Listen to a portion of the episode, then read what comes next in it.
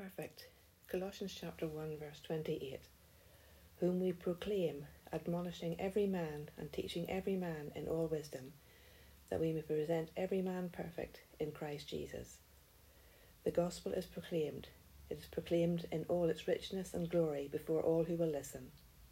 The purpose of God's message is the changing of the dark human view into the glorious light of God, the resurrection of dead souls to eternal life, the beginning again of a new life in Christ. The message is simple and clear repent and believe.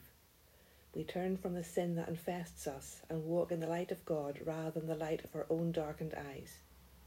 We believe in the person and work of the only Saviour of souls, the Lord Jesus Christ.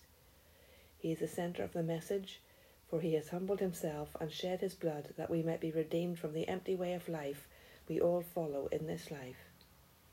When the gospel is spoken, we implore people to turn and be saved. It is the imperative.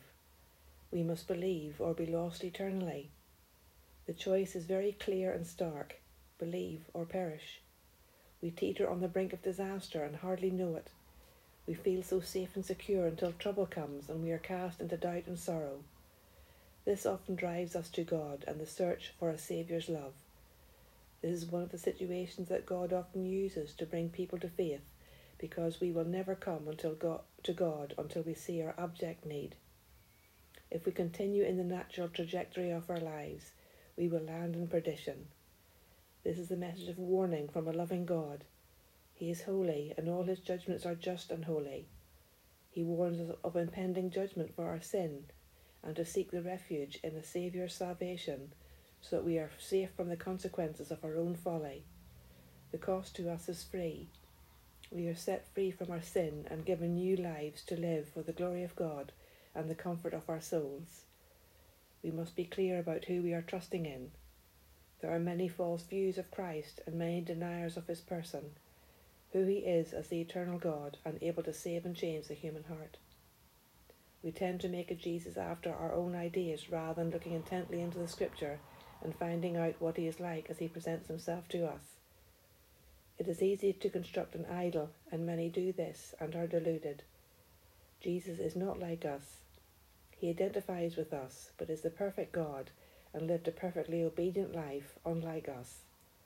His motivations are different from us, and all his words and deeds were for the glory of the Father in heaven we must be sure we are really following him and not someone pre- presented to us falsely. We follow his perfect ways and become more and more like him. This is the purpose of our Christian life to refine us and conform us to the view of God and not our own ideas.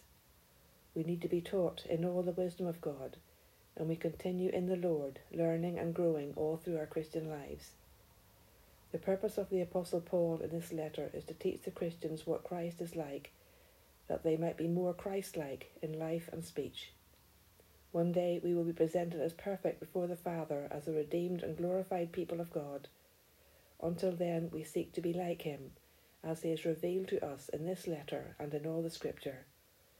Philippians chapter 3, verses 10 to 12 That I may know Him and the power of His resurrection and the fellowship of His sufferings, becoming conformed to His death if by any means I may attain to the resurrection from the dead.